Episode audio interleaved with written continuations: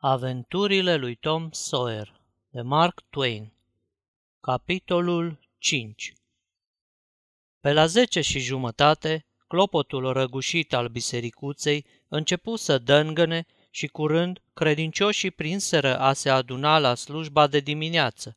Elevii școlii de duminică se răspândiră prin biserică și luară loc în bănci, în preajma părinților, pentru a putea fi supravegheați de aproape. Mătușa Polly sosi și ea, iar Tom, Sid și Mary se așezară lângă dânsa. Lui Tom îi se dădu locul de lângă trecerea laterală pentru ca să fie cât mai departe de fereastra deschisă și de ispitele priveliștii de vară. Unul câte unul se perindau enoriașii printre intervalele dintre bănci. Bătrânul diriginte al poștei, un om nevoiaș care apucase zile mai bune, primarele cu soția, Târgul avea și un primar, printre alte lucruri de prisos, judecătorul de pace, apoi doamna Douglas, o văduvă bălaie și dichisită, în vârstă de 40 de ani, femeie cu dare de mână și bună la suflet.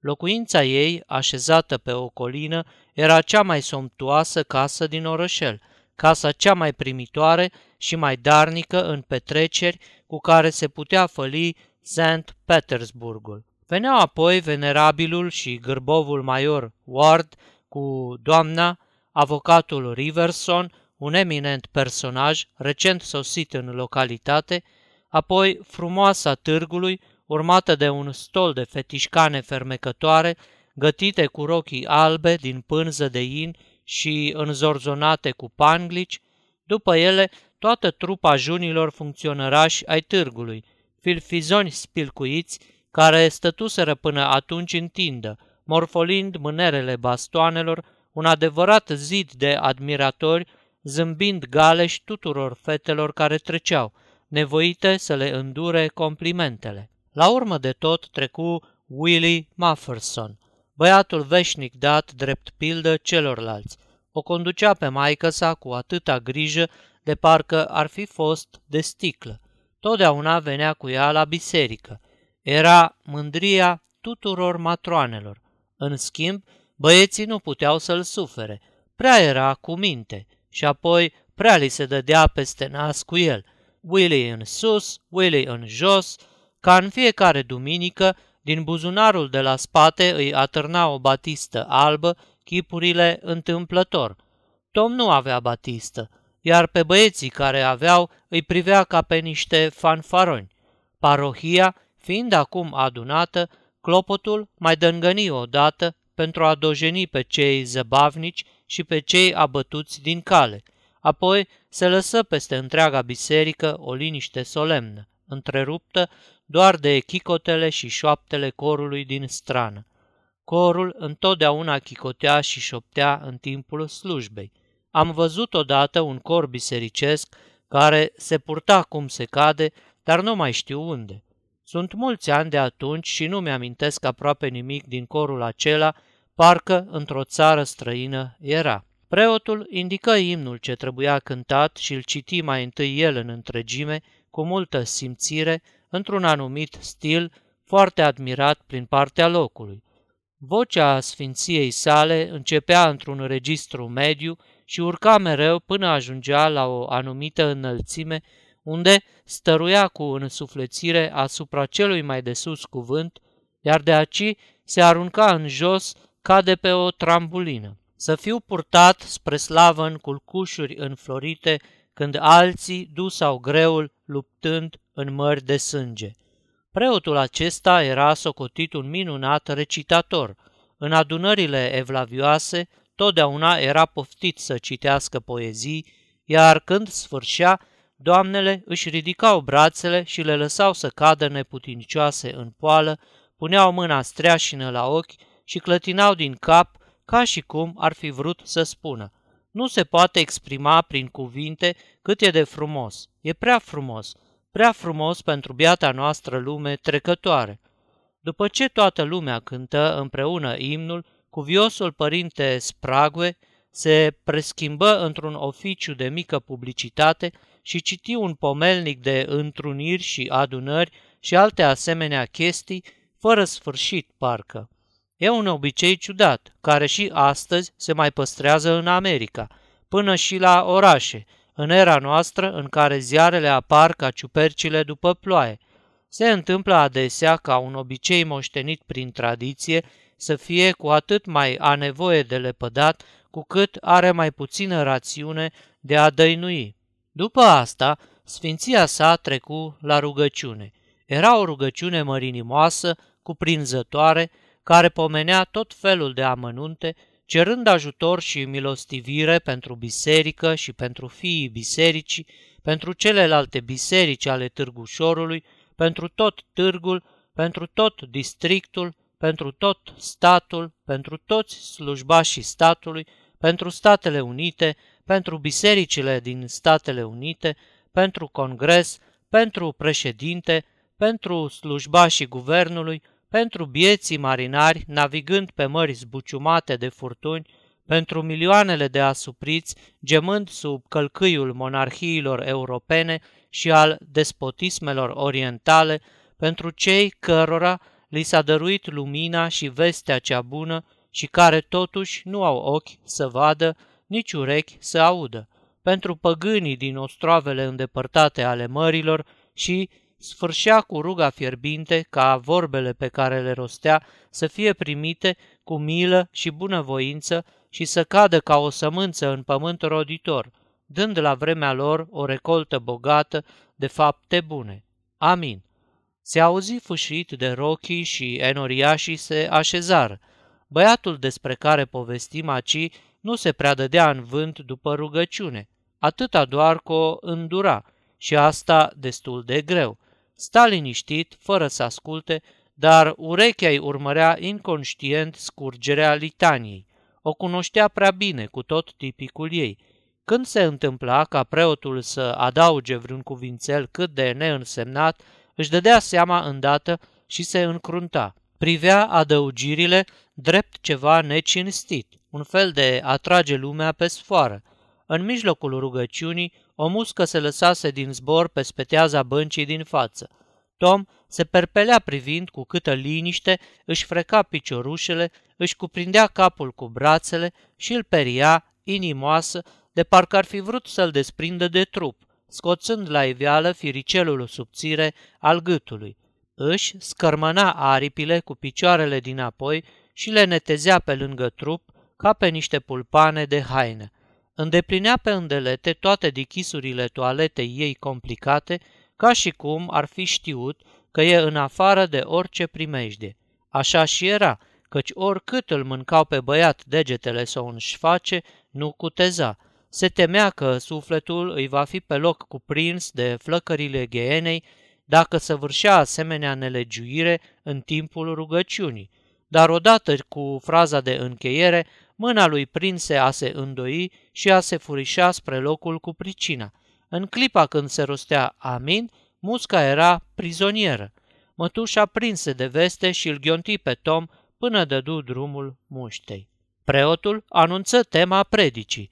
Glasul lui monoton bâzâia ca un bondar, depăna un subiect atât de searbăt încât multe capete începură a picoti deși în predică era vorba de focul cel veșnic și de pucioasă și până la urmă cei aleși rămâneau atât de puțini la număr încât te întrebai cum de-și mai bătea capul Dumnezeu să-i mântuie. Tom număra filele pe care era scrisă predica și când ieșea de la biserică știa întotdeauna câte pagini citise preotul, dar din cele ce spusese rare ori știa câte ceva. Totuși, de data asta, Predica îi trezise câtva timp oarecare interes.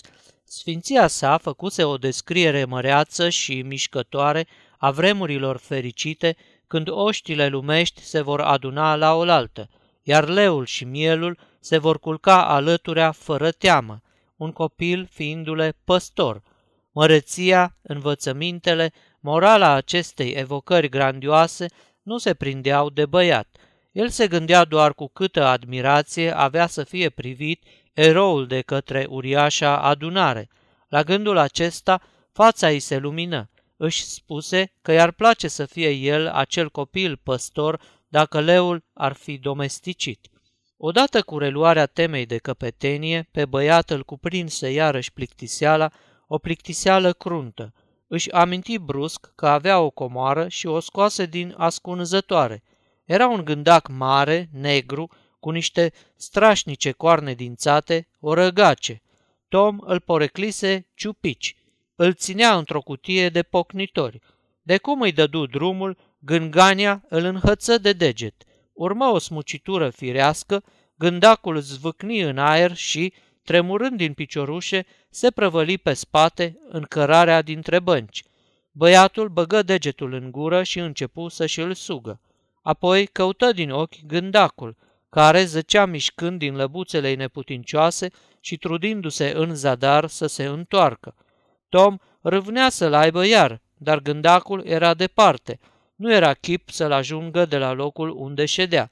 Alți oameni, sătui de predică, începură să zâmbească privind gângania. Pe negândite se ivi un cățeluș, un pudel fără stăpân.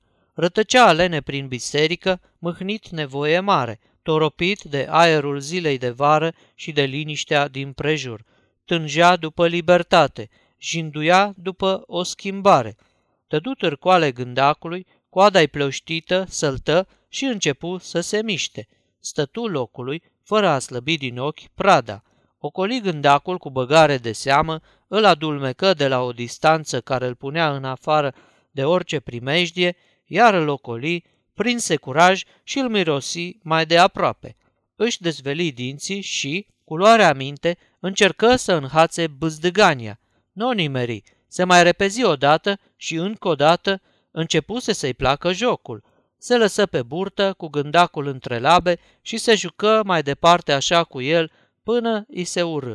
Îl cuprinse nepăsarea, apoi o desăvârșită uitare de toate. Capul începu să-i moțe, botul cobora puțin câte puțin, până la tinse pe vrăjmaș care se grăbi să-l înșface. Se auzi un chelălăit strident, cățelul smuci capul și gândacul fu zvârlit cât colo, căzând iar pe spate. Pe cei din apropiere îi cuprinse veselia, icneau într-una pe înfundate, fețele se piteau pe după evantaie și batiste. Tom era în culmea fericirii. Câinele avea o mutră plăștită, parcă știa că se făcuse de râs și îi era necaz, dar mai tare ca orice îl stăpânea setea de răzbunare. Se îndreptă spre gânganie și reîncepu un atac chipzuit. Tot ocolind-o se repezea într-una, se oprea cu labele dinainte la un pas de gândac, încerca să-l apuce cu dinții și-și smucea capul, de ei se bălăbăneau urechile. După câteva vreme, iar se urâ. Încercă să-și amăgească plictisul fugărind o muscă, dar nu-i plăcu jocul. Cu nasul în podea, se luă după o furnică, dar se sătură curând și de ea. Căscă, scoase un oftat, uită cu desăvârșire de gândac și se așeză pe el. Urmă un urlet înspăimântător, ca din gură de șarpe, și pudelul o zbughi în goană nebună pe lângă șirurile de bănci. Chelă ea și fugea. Traversă biserica, ieși în dreptul altarului, o luă razna de-a lungul celeilalte cărări dintre bănci, coti spre ușă, trecu pragul, parcă l-ar fi apucat strechea. În cele din urmă, gonind cu o iuțeală turbată, luă înfățișarea unei comete lățoase, rotindu-se în propria orbită, cu repeziciunea luminii. În culmea desperării, schimbă direcția și se năpusti în poala stăpânului său, care îl zvârli pe fereastră. Deznădăjduitele ei tânguiri se auziră din ce în ce mai slab până se stinseră în depărtare.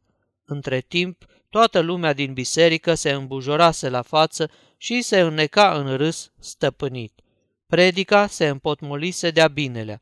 În curând fu reluată, dar mergea ca vai de lume. Pas de mai mișcă sufletele într-o asemenea împrejurare. Enoriașii nu conteneau să răspundă celor mai înalte simțăminte cu izbucniri înnăbușite de veselie păcătoasă. În rândurile dinapoi, câte unul, ascunzându-și obrazul în speteaza băncii din față, se prăpădea de râs, de parcă ar fi auzit din gura bietului părinte cine știe ce caragioslâc. Întreaga adunare răsuflă ușurată când se isprăvi chinul și auzi rostindu-se binecuvântarea.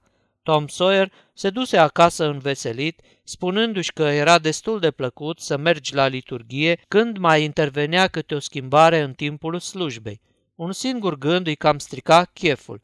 Înțelegea să se joace cățelul cu ciupici, dar să plece cu el, asta nu era frumos din partea lui. Sfârșitul capitolului 5 Aceasta este o înregistrare Cărțiaudio.eu. Toate înregistrările Cărțiaudio.eu sunt din domeniul public. Pentru mai multe informații sau dacă dorești să te oferi voluntar, vizitează www.cărțiaudio.eu.